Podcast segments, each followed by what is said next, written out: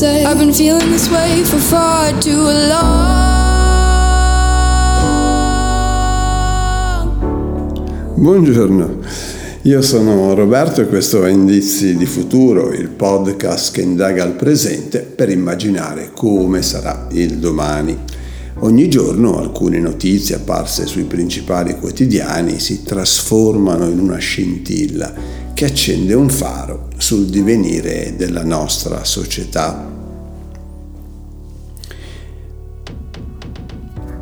Quest'oggi abbiamo bisogno di chiarire diversi acronimi per poter comprendere la lotta che infiamma i contrapposti interessi dei vari paesi europei, ovvero all'interno del board di politica monetaria nel cuore della BCE.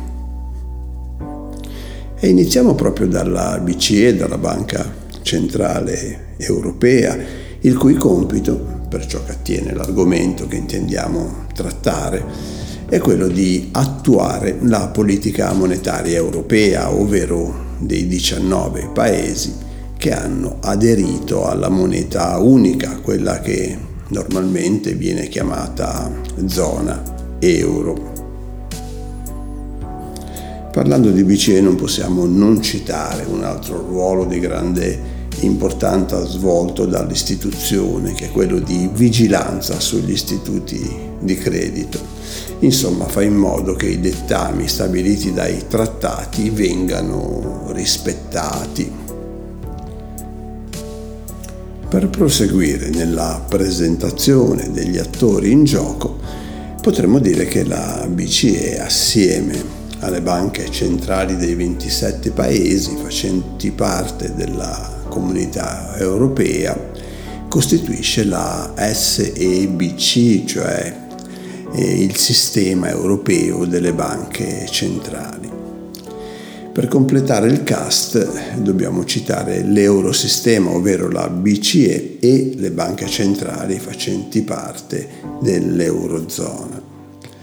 Bene, ora per entrare nelle funzioni della BCE vediamo che cos'è il PEP, ovvero il Pandemic Emergency Purchase Program, ovvero l'acquisto di obbligazioni tramite il programma emergenziale in questo momento riguardante la pandemia. E infine il tapering, cioè la chiusura del PEP, cioè la graduale diminuzione del piano di stimolo dell'economia monetaria, ovvero una graduale diminuzione dell'acquisto di obbligazioni. Adesso abbiamo qualche ulteriore strumento e possiamo iniziare a raffigurarci la funzione dell'operatività del PEP e del tapering. E c'è crisi economica?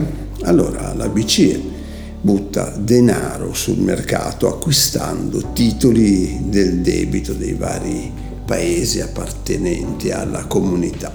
Mentre se l'economia mostra segni di ripartenza, allora attraverso il tapering diminuisce l'acquisto degli stessi in definitiva si tratta di una specie di ammortizzatore che attutisce i dossi o le buche sulla strada dell'andamento delle economie. Compreso a grandi linee il meccanismo, dobbiamo considerare che la situazione dei diversi paesi non è la stessa, ci sono quelli che affrontano meglio una determinata crisi e quelli a cui invece le difficoltà non paiono avere fine o risoluzione. Quindi ogni volta che si intraprende un'iniziativa che spinge a immettere o a togliere denari dal mercato, ovvero ad acquistare o a smettere di acquistare, e ogni paese ha la sua posizione, spesso la posizione di alcuni è perfettamente contraria alla posizione di altri, che significa anche che le esigenze sono diverse. Normalmente sono definiti falchi coloro che adottano una linea più dura, cioè un minore interventismo in favore dell'economia. e colombe invece coloro che hanno una maggiore predisposizione a intervenire per dare un aiuto al mercato, ovvero ai paesi.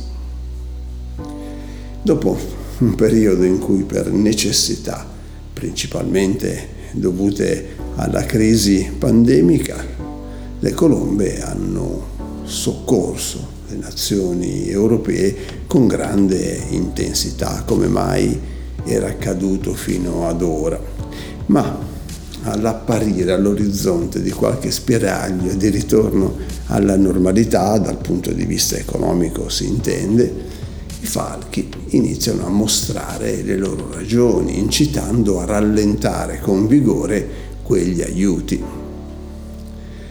Saranno quindi le nazioni più ricche, le nazioni più forti o quelle che hanno affrontato meglio la crisi a chiedere di rallentare gli aiuti, mentre le nazioni maggiormente in difficoltà pretenderanno, chiederanno di non rallentare l'intervento, un braccio di ferro dal quale dipende il nostro benessere futuro, una previsione su quanto accadrà che, se sbagliata, potrebbe accentuare una crisi in alcuni stati e affievolirla in altri. Insomma, ci sono ancora tante Europa, ma con il tempo e questi interventi regolatori si cerca di diminuirne il numero. Bene, anche oggi abbiamo incontrato qualche indizio per il nostro futuro. A domani.